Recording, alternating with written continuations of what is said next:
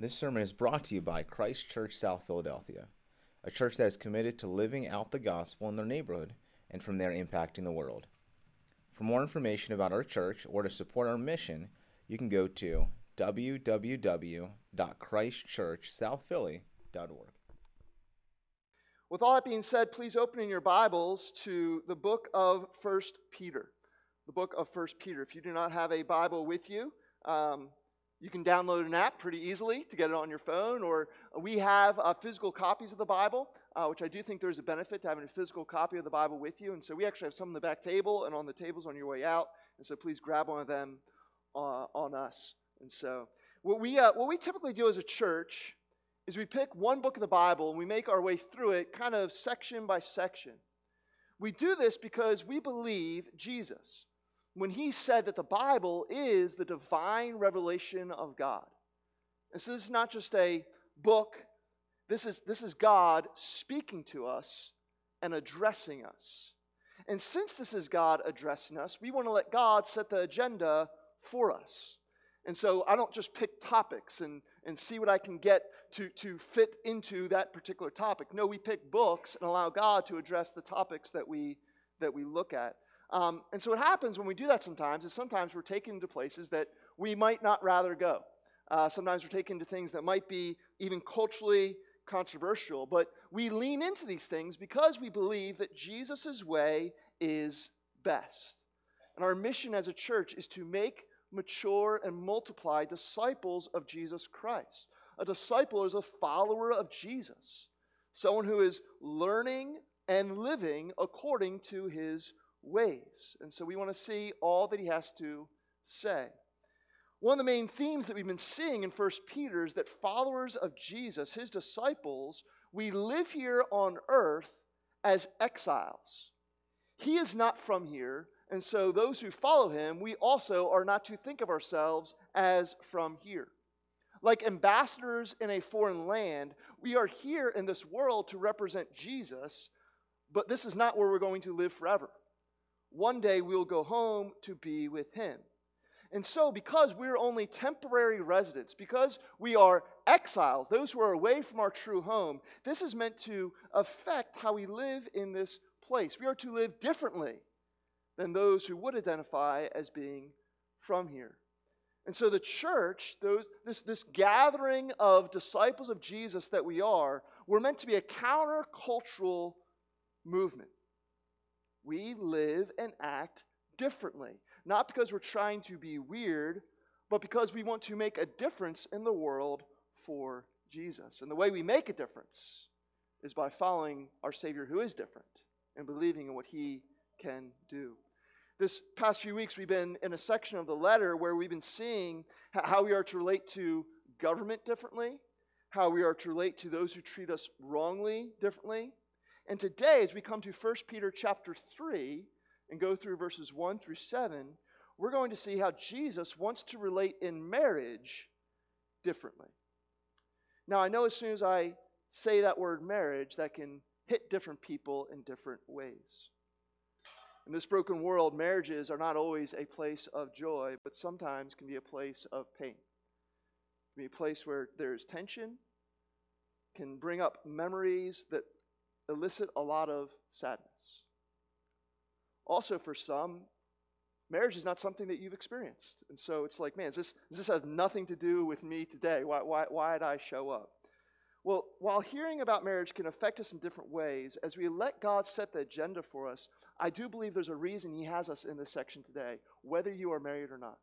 And whether your experience of marriage has been good or not. There, there's a reason God wants to speak to us about what His vision is for marriage because through this, he really wants to show us something that is, is not just about marriage. He wants to show us to show something about his great love and what that means for us. And so, whether you have a great marriage or a struggling marriage or no marriage, there's something beautiful today in this text that God wants to show us about himself. And so, been telling this morning's sermon God's good design for countercultural marriages.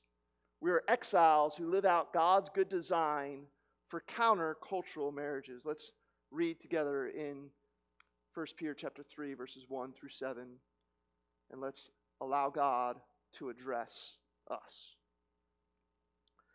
Likewise, wives, be subject to your own husbands, so that even if some do not obey the word, they may be won without a word by the conduct of their wives, when they see your respectful and pure conduct. Do not let your adorning be external, the braiding of hair and the putting on of gold jewelry or the clothing you wear, but let your adorning be the hidden person of the heart, with the imperishable beauty of a gentle and quiet spirit, which in God's sight is very precious.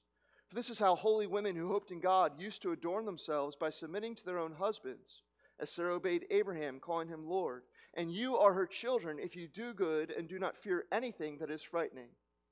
Likewise, husbands, live with your wives in an understanding way, showing honor to the woman as the weaker vessel, since they are heirs with you of the grace of life, so that your prayers may not be hindered. Would you bow your heads with me now in a word of prayer? God bless the reading and the preaching of His word. God, I pray that you would come, that you would open the ears of our hearts to hear what you have to say. God, I believe there is much good and beauty in what we just heard. And yet I know that often, Lord, this topic can come in the context of pain. And so, God, I do just pray, God, that you would lift the eyes of our souls to look to you and that our hearts be blessed by what we see. May, may we leave here today with a little bit more joy in Jesus. And as we experience greater joy in you, may you receive even more glory from us. We pray in the name of Jesus Christ. Amen. To help us see what God is saying here, I want to take us through four things that this text is showing us. We're going to see Jesus' way of love. Then we're going to see how wives are to show Jesus' love. Then we're going to see how husbands are to show Jesus' love. And then finally, we're going to see how we actually can do that. How we actually can do that. So, first, we begin by seeing Jesus' way of love. Now, you may be thinking, why are we talking about Jesus? He is not mentioned in these verses at all. Why are we starting with Jesus' way of love? Well, I would say he is actually talked about in these verses a lot. If you notice, both verse 1 and verse 7 start with the exact same word. They both start with the same word, likewise.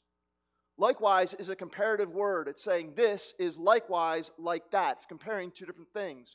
And, and so, what is being compared to here? What are, what are these two words that both husband and wives, what are they being referred to?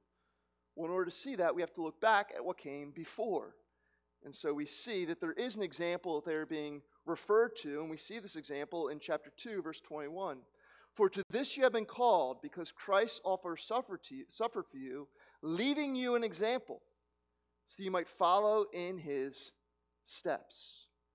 As we saw last week, the rest of chapter 2 is all about what Jesus did for us out of his great love for us. And it's in that context that chapter 3 begins by saying, likewise. Both husbands and wives are being told that how we are to relate to one another is meant to be informed by how Jesus has related to us.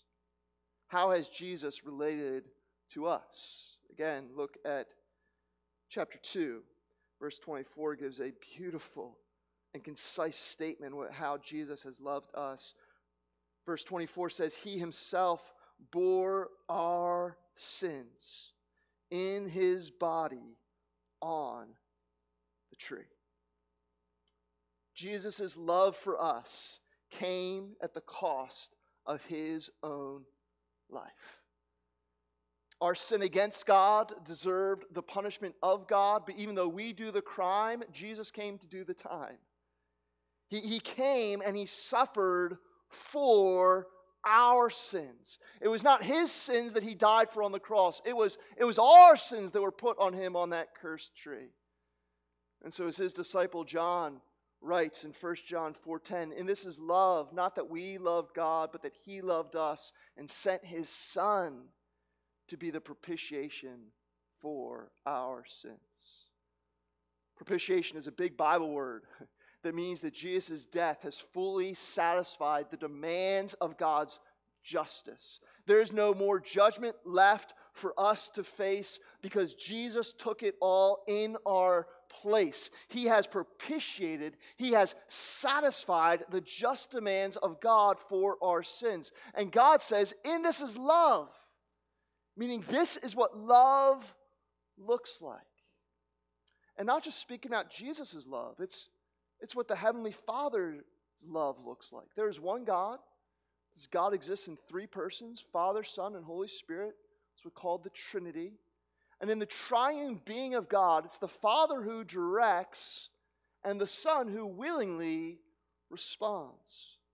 The Son is no different from the Father in value, dignity, or glory, but the Son chooses to follow the Father's leadership. And so, in love, the Father sent the Son, and in love, the Son, son willingly went and submitted himself to the Father's will as he gave his life for ours. And so, Jesus' way of love is not self love that holds on to its own rights.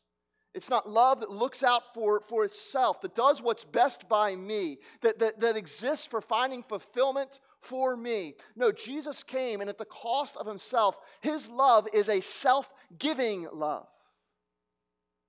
And we're being told that the self giving love of Jesus is meant to be likewise how both husbands and wives are to relate to one another. In other words, his love is meant to be shown through our love if we're married. His love is to be our love. His self giving love is to be our self giving love. In college, I had one drawing class. Uh, it was the only class I actually dropped because, had I continued, it would have been the only class that I failed. Um, I, am, I am a terrible artist. And so, uh, and I found that out on the very first day. Because the very first day, what they did was they took this masterpiece, and I don't even know the name of it because, like, I'm not into art, but it was a masterpiece. They put it in the middle of the, of, of the room, and you had to, like, trace out a copy of it, right? And so I'm like, tr- trying to trace something out, and I'm just looking at this, and it's it's like you can't even tell. It's not even close to what's in the middle there. Like not not not even close. But the person next to me, who I was looking over the shoulder trying to cheat, um, they, they actually were doing good. They actually were getting were getting it going. It's like okay, it wasn't exactly like the masterpiece, but I could tell from the copy they were making what they were trying to draw. It was definitely less. It wasn't a masterpiece, but showed something of the masterpiece. That's what God is setting us up for here. God's love is the masterpiece, and we can never fully replicate it. But we are meant to, by His grace, seek to trace it onto our lives. We look to Jesus and we see His way of love, and then we seek to love one another as we have been loved by Him, which is why this is an important message for everyone to hear, not just married people. Because while this is going to address the unique ways that a wife and a husband are to relate to one another, uh, the point is that the marriage relationship is meant to point to Jesus. Like marriage is great, but it's just a copy. And so this passage is really meant to direct our eyes to the masterpiece of God's love in Jesus. So as we go through the role of wife and the role of husband, if you're not a wife and not a husband, please don't check out because God has something really sweet that he wants to show you about himself. And so let's get into how wives are to show the love of Jesus. We're going to start here uh, because this is where the passage starts. It starts by saying in verse 1 likewise, wives, again, likewise referring to Jesus. How, how do wives show the love of Jesus? It says, be subject to your own husbands. Now, I want to immediately say what this text is not saying uh, because this verse can very easily uh, be misunderstood and very sadly has been used to uh, really hurt women in ways that uh, are outrageous to God. And so uh, I want to say first, this is not saying that every woman needs to be subject to every man because women are somehow inferior to men. Not at all. That's not what this text says. It says wife to husband, not woman to man. There are very particular parameters that are being given here. And even within those particular parameters, this does not mean that a husband has the right to dominate his wife. Not whatsoever because we cannot read this text in isolation from the rest of the Bible. And so Ephesians chapter 5 verse 21 says, speaking to Christians, submit to one another out of reverence for Christ. We'll look at what submission means more in a minute, but as we do so, let's understand that there's something about the spirit of submission that is meant to be reflected in every Christian's character, whether male or female, because followers of Jesus are those who know how to submit like Jesus has submitted. And so that's, that's we just need to, to, to have that understanding. Um, and this also clearly can't mean anything about inferiority because verse uh, 7 clearly says that wives are co heirs of grace with their husbands. They're co heirs, not, not less heirs, but co, meaning equal heirs of grace. Now we read that and we're like, okay, great. We need to understand Peter just dropped a bomb in his culture. The, the, the, you want to talk about a shocking statement? In the ancient world, wives being called co heirs would have been about as countercultural as you could get. In ancient Rome, women were considered, in many ways, social non persons, useful only for making political alliances and for producing sons. They were not allowed to be heirs of anything. Inheritance passed down from son to son, or if there was no son, it would go to a cousin or whatever male relative was closest. And into that injustice, God speaks and says, No, in my kingdom, there's no just male to male. No, wives are equal heirs. They do receive the inheritance that Christ gives, they receive it equally, just as their husbands. There's no distinction in value. Everything that Jesus gives, he gives equally to everyone who believes in him.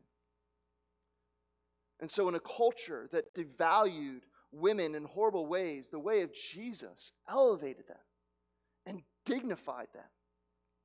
And so being subject cannot mean in inferiority or inequality because that denies uh, husbands and wives being co heirs in Christ.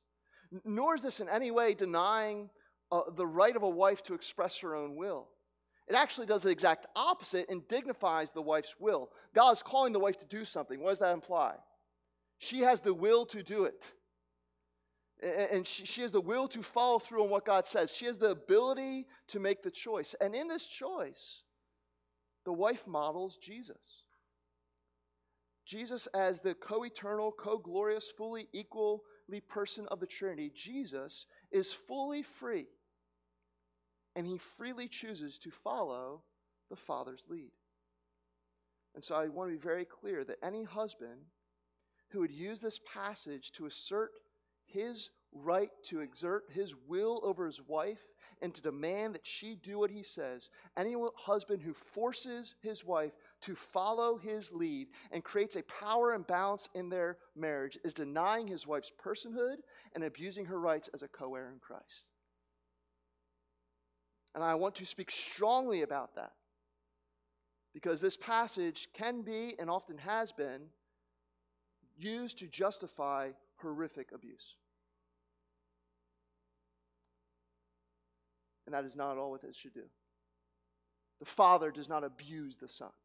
And so any husband who is using, seeking to demand that their wife follow them is saying something false about God and will have to answer to God for it. I also want to say this that I'm very sadly aware that in this broken world, anytime I'm speaking, there's potential that I'm speaking to women who right now even might be in an abusive relationship. And if that is you, I want you to know two things. First of all, one, your abuse is wrong because you are loved and valued by God. And He will hold your abuser to account. The Lord promises in His word, Vengeance is mine. There is no injustice experienced that God lets go unpunished. Your pain matters to Him, and He will do something about it. Second, I want you to know that we want to help you and support you in any way that we can. Please reach out. If you're in an abusive situation, please reach out to one of the pastors here. We sadly are not unfamiliar with these things. There are other women that we've had to help through abusive relationships, help get out of abusive relationships. You are not alone. Or if you do not feel comfortable reaching out to a pastor, there are many women here, some in leadership and some who are just godly members that I know would love to speak with you and encourage you and help you. Again, please reach out. This passage is not all speaking about woman's inferiority and should not in any way be used to justify patriarchal male dominance. What God is saying here is really defined through the example that he gives in verses 5 through 6. He, he says what, it means to be subject. He says, This is how, uh, verse 5, holy women who hoped in God used to adorn themselves by submitting to their own husbands, as Sarah obeyed Abraham, calling him Lord. Now, there's only one place in the Bible where Sarah is recorded as calling Abraham Lord. It's Genesis chapter 18, verse 12. What's really interesting, she actually doesn't say that directly to Abraham. Uh, what happens is that she overhears the promise that God makes that to Abraham, that Abraham and Sarah are going to have a child, and she, she says, Shall I and my Lord, she says this to herself, shall I, my Lord, really have that pleasure? In other words, can that really be possible? But even as she is wondering out loud, she is showing respect to her husband and speaking about him in a respectful way. She doesn't say, How can I, and this washed up old geezer, like, like, like, no, she uses a term of respect to speak about her husband. And the term of respect she uses shows that she's willing to follow his lead. And then what happens in that story is that she uses her strength to help her husband be obedient to God. Previously, they had doubted the promise of God in Genesis chapter 16, and he had gone to try to have a child with promise with someone else. And God says, No, no, no, you're not doing it right. It needs to come through Sarah. And so in, in Genesis 18, Sarah says, Okay, let's make this happen. Let's believe what God can do. And as they work together, as they work together, they see God's promise come true. And so Strong's Greek dictionary, which is like Webster's dictionary for ancient Greek, Strong says the word for subject and submit, which is both uh, you know, conjugates of the same word, this is what this word means. It's not what we might typically think of it. This is what this word means. It's, it's a Greek military term meaning to arrange troops' divisions in a military fashion under the command of a leader. In a non military use, it was a voluntary attitude of giving in, cooperating, assuming responsibility, and carrying a burden.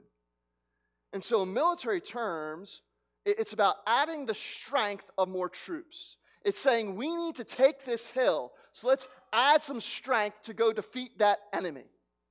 In non-military terms, it's about taking up responsibility. It's about, it's about I'm gonna, I'm gonna help carry this burden. We need to pick this burden up, and so let's cooperate together because two are stronger than one. And so Dr. Juli Slattery in an excellent book on uh, the call of a wife, says this one of the best words to describe the spirit of submission is empower. To empower means to promote the self actualization or influence of. In essence, a woman empowers her husband when she uses her influence and strength to help him become a stronger, more confident, and godly person. And so let's be very, very clear. Submission is not about being weak, it's about adding strength. Jesus' submission to the Father was not a sign of his weakness, but a sign of his greatness.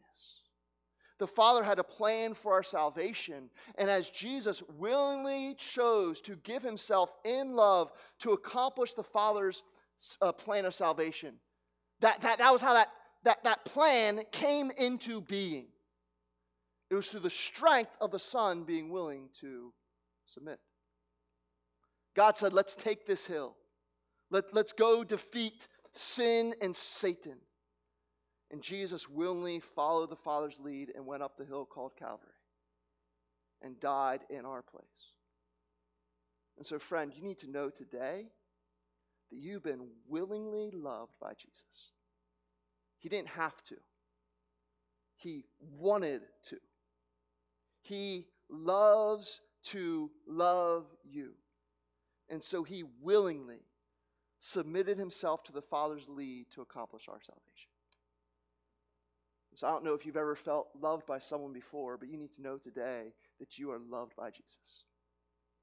Willingly. And wives, as you willingly choose to add your strengths to your husband, as you willingly follow his leadership, you are in this way modeling the willing love of Jesus.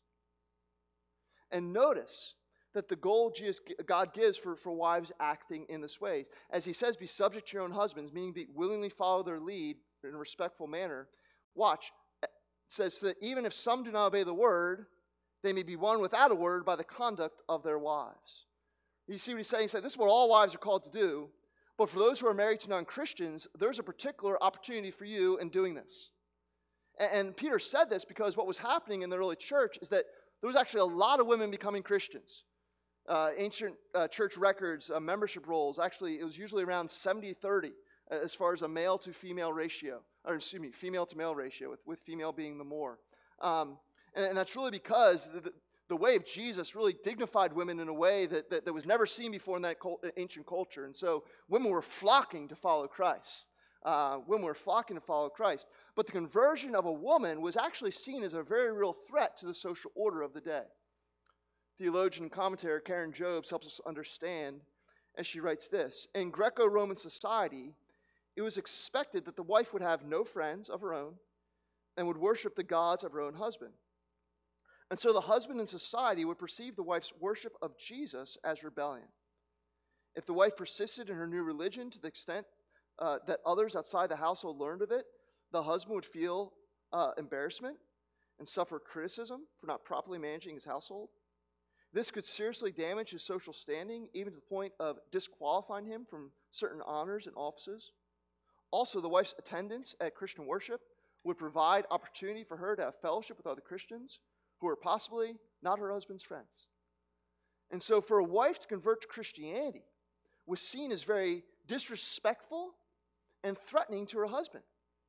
But what God is saying here is that when these wives would choose to submit themselves to respecting and following even their unbelieving husband's lead, then if their husband is an unbeliever, how the wife is respecting him could be something that God uses to reach him. And again, there is a strength that comes from this. Once more, Dr. Juli Slattery says Peter is telling these wives how to be powerful in winning their husbands over, not how to be weak and letting them do whatever they want. Right? This is why God immediately then goes in, verse 3 to give a, a vision for women pursuing the beauty of their character, which is even more important than the beauty of external uh, appearance. That's what's going on in verse 3 when it says, Don't let your adorning be external. And it gives some examples of what external adorning might look like the braiding of hair or jewelry. Notice it's saying, it's not saying, it's not saying you can't do that. It's just saying, don't let that be what's most attractive about you. Don't, don't let that be what, what defines you. It's not, it's not that you don't have to be uh, stylish, that you should just be this, some kind of, you know, frumpy looking person. No, what it's saying is that what should matter most to you is not showing off your bling, but showing off Jesus. What, matter, what should matter most to you is not how much Gucci you can put on you, but how much Jesus you have in you. Right? That, that, that's what he's saying. And, and this really comes out in verse 4 as he says, particularly the kind of character, the kind of hidden person to show off is that of being a gentle and quiet spirit. Gentleness refers to a soft touch, a carefulness in how you care. A quiet spirit doesn't mean that you're quiet. It's actually a similar phrase is used lowly in heart. It's speaking to a calmness. Think about a calm and quiet sea. What are you describing? You're describing a peaceful situation. Saying there, there should be a character that, that wives exemplify being a peaceful person. These things taken together are really giving a picture of someone who, when they come into a situation, they don't, they don't make matters worse.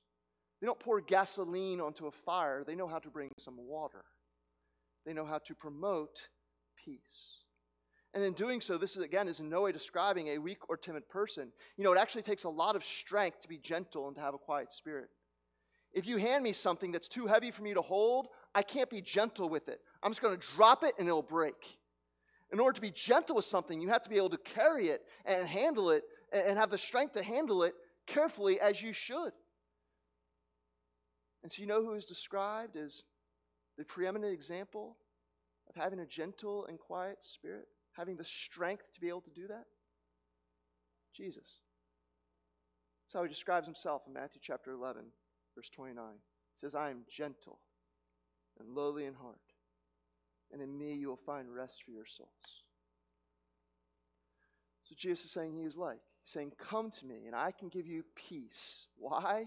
Because I'm strong enough to be gentle with whatever you're going to ask me to carry. Jesus doesn't expect us to always have it together, but to come to Him and to let Him hold us together. And He holds us together gently and carefully. He brings us His peace. And wives are being called to model Jesus' strengths by loving their husbands in this way. Now, certainly that doesn't mean that husbands aren't also to do this. Of course we are. Every Christian is called to model the character of Christ. But there's a particular way in the marriage relationship that wives are to pursue the strength of modeling Jesus' submissive, gentle, and calming love.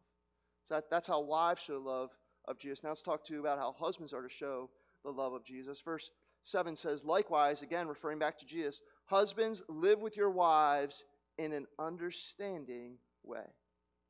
My parents tell a funny story about me when I was five or six. I don't remember it, but I don't think my parents are liars, and so I assume it's true. They tell a funny story where my sister one day comes bursting into the room. I have an older sister and a younger sister, but this was my older sister. And she comes bursting into the room in tears, um, saying, My brother Jeff is so mean. He is the worst brother ever. Um, now, I would actually probably agree with her. I wasn't that great a brother growing up. But in this situation, apparently I come in just looking a little dazed and confused.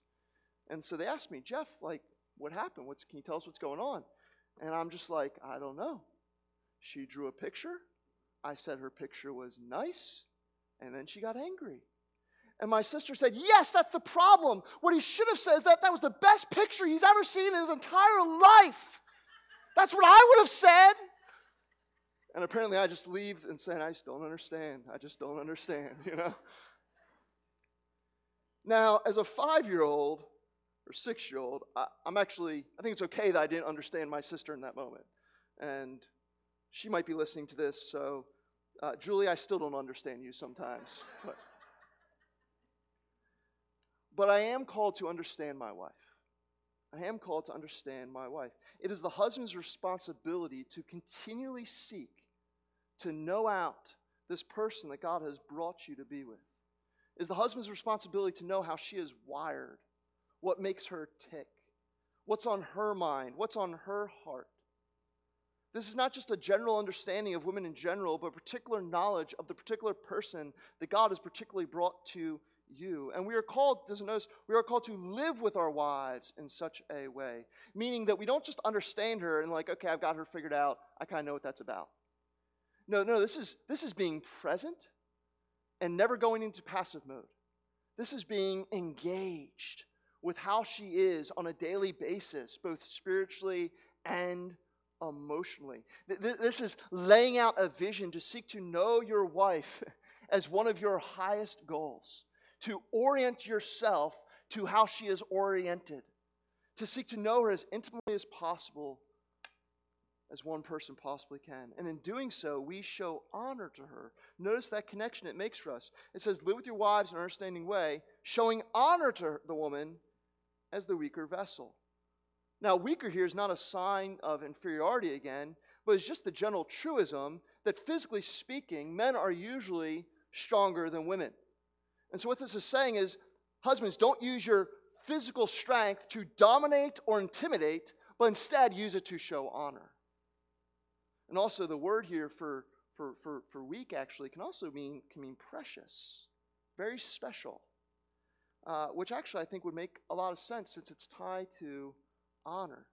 Think about it this way, and this analogy has limitations, but, but I hope it kind of helps paint the picture of what this is saying.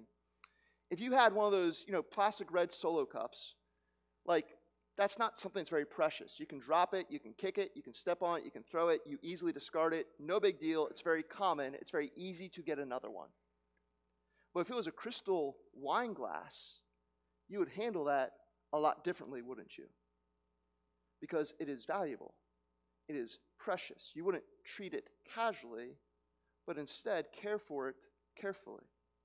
Especially if it was given to you by someone that you loved. And so I have a, actually have a gold watch at home that was passed down to me from my great grandfather. It's precious to me both because it is valuable, but also because of who it comes from. It's not just any watch, it's the watch he gave me. And so to treat it casually would not only be to dishonor the value of the watch itself, but also the one who gave me the watch. And so God makes the connection here for us. At the end of this verse, he says, Treat your wives with honors. Why? So that your praise may not be hindered. Why is he making that connection? He's saying, Husbands, your wives are not just your wives, they are, they are God's daughters. They come from him. Not like an object, uh, you know, like a crystal glass or, or a watch. That's where the analogy breaks down. They're not objects, they're God's beloved child. And so they are valuable and precious to Him. And so, husbands, what this is telling us is that if we don't treat our wives with honor, if we don't take time to patiently, carefully, and intentionally seek to understand them, we can't expect to be on good speaking terms with their dad. Notice that both husbands and wives are given a calling, but it's the husband who's also given a warning. I think that's because the call for husbands to lead in the home does present a real danger for the husband to abuse their leadership. And so God immediately puts a warning out there. Be careful, God is saying. You need to remember you might be the head of your home, but I'm the head of you. And you will answer to me for how you care for her. Guys, that doesn't drive us to our knees. I don't know what else will. I don't know what else will. We need to understand that in this call for, for, for, for men to, to show the loving leadership of Jesus, this is a call to not be dominant. This is a call to not be domineering. It's also the call that, that that's not, it's not a call to be passive. I think, husbands, we abuse our leadership when we are too heavy handed and also when we're just no handed and, and, and passive. Let, let, let's remember what the first sin of man was. What was the very first sin of man? It was Adam sitting by and doing nothing as Satan tempted his wife Eve. She's getting tempted and he's checked out. I'm guessing he probably was just scrolling his smartphone, looking down at that instead of understanding her. Adam's first sin was not what he did, but what he didn't do. He was not spiritually attuned to what was going on in his wife. Now, Eve, as her own person, is also held responsible for her choice to sin. She didn't have to. Right? There are plenty of examples in the Bible for wives stepping up against their husband's bad leadership. Right? And so I think about like Zipporah stepping up against Moses or Abigail standing up to Nabal. Eve could have stood up and been like, hey, Adam, pay attention, phone down. This is not a good situation. What's going on? Right? She, she wasn't empowering him in that moment, she wasn't helping. Uh, and so she's held responsible for that. But, but God charged Adam to be the leader. And so actually, God, even though Eve took the fruit, God speaks to Adam first. Because it was his failure that ultimately led to that moment. It was his passivity in his leadership that was an abuse of his leadership, of the leadership role that God had given him. As husbands, we are called to understand our wives. It is our job to make them feel valued and known. And to not be dominant in our leadership or to abdicate our leadership, to not overbear and to not be withdrawn. But in, and in this, we model the love of Jesus. And how does Jesus love us? In Hebrews chapter 4, verse 16 says that Jesus sympathizes with us. He understands us. Maybe you've been seeing those commercials out there. He gets us. I think it's true. Jesus does. He, he understands us. He's with us in an understanding way. And what does he do? He leads us by laying down his life for our good. Paul writes this to the church in Ephesians, kind of further fleshing out, I think, what Peter is saying here. Husbands, love your wives as Christ loved the church and gave himself up for her. See, the way Jesus led us is by laying down his life for us so that we could be led out of our sin. And so, husbands, we are called to lay down our lives, to lay down our preferences, to lay down our comforts, and to take up our wife's good as our top priority, even if that comes at a personal cost. And so, as we see, there, there, there's, there's the relationship is being laid out here. We're both being referred to G, to Jesus. The wife is willingly choosing, like Jesus, to give her strength, her help to her husband as he leads. And the husband is like Jesus, leading by pressing back into his wife and seeking to serve her good. And so this is a marriage of equals who aren't pulling in two different directions, but are aligned for the one purpose of glorifying God. And in this, this is a very countercultural message.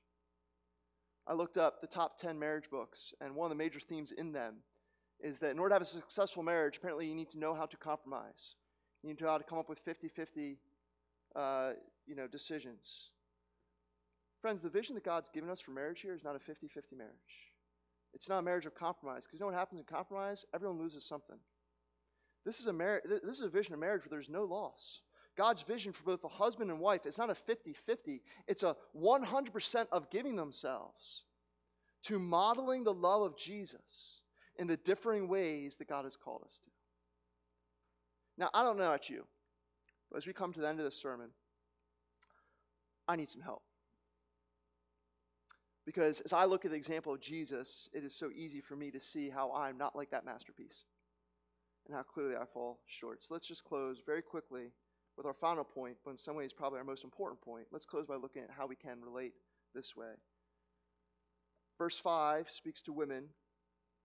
It says, For this is how the holy women who hoped in God used to adorn themselves. Looking at verse 7, says, Husbands, treat your wives this way. Why? Since they are heirs with you in the grace of life. Notice what both those verses are doing. God is saying, treat your spouse this way, not by looking to them, and not by just trying really hard to work up this self giving love in yourself. No, love your spouse by looking to me. Wife, hope in me, Jesus is saying. Husbands, consider the grace of life that you have in me, Jesus is saying. here's the big idea of this text, if you want to kind of take it home with you. It's, it's only when we believe by faith how we have been loved by God will we be finally free to give ourselves fully in love to our spouse. Only when we, have been, when we believe by faith how we have been loved by God will we be finally free to give ourselves fully in love to our spouse. It's by knowing how God has loved us that we are empowered to love this person that God has brought to us. And if you think about it, this is how Jesus loved us. He didn't love us because we were always attractive to him. No, when he was on the cross and in agony, he looked down at us, denying him, abandoning him, and betraying him. And in the greatest act of history, he stayed on the cross. And he said, Father, forgive them. He loved us not because we are lovely, but because he is loving. And where did his love come from in that moment? It's not for what we are doing. John 15, 9 tells us where that love for Jesus came from. As the Father has loved me, Jesus says, so have I loved you. Jesus' love for us came from the love he knew he had from the Father. And so he gave from what he knew he had been given. And so, if you're like me and you consider this passage and you feel a conviction in your soul about how often you fail to model the love of Jesus in the way you should, friends, our takeaway is not to try harder. The only way that we can truly give ourselves to love our spouses is by embracing the lover of our souls. Because of the loving sacrifice of the Son, we can know the extravagant love of the Father in the power of the Spirit.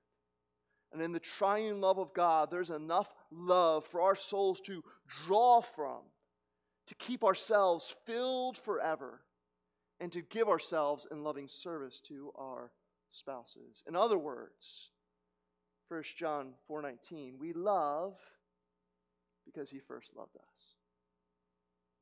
And so if you're married, your takeaway is this. Fill yourself up with the love of Jesus. That's how we can love one another like Jesus. If you're not married, your takeaway is this fill yourself up with the love of Jesus. Because marriage is only meant to be a copy of his masterpiece. And so, for all of us, whether we're married or not, we are to keep our eyes on and fill our souls with the masterpiece of God's love in Jesus. His willing, gentle, peace bringing, understanding, sympathetic, and self sacrificial love. Let's bow our heads in prayer.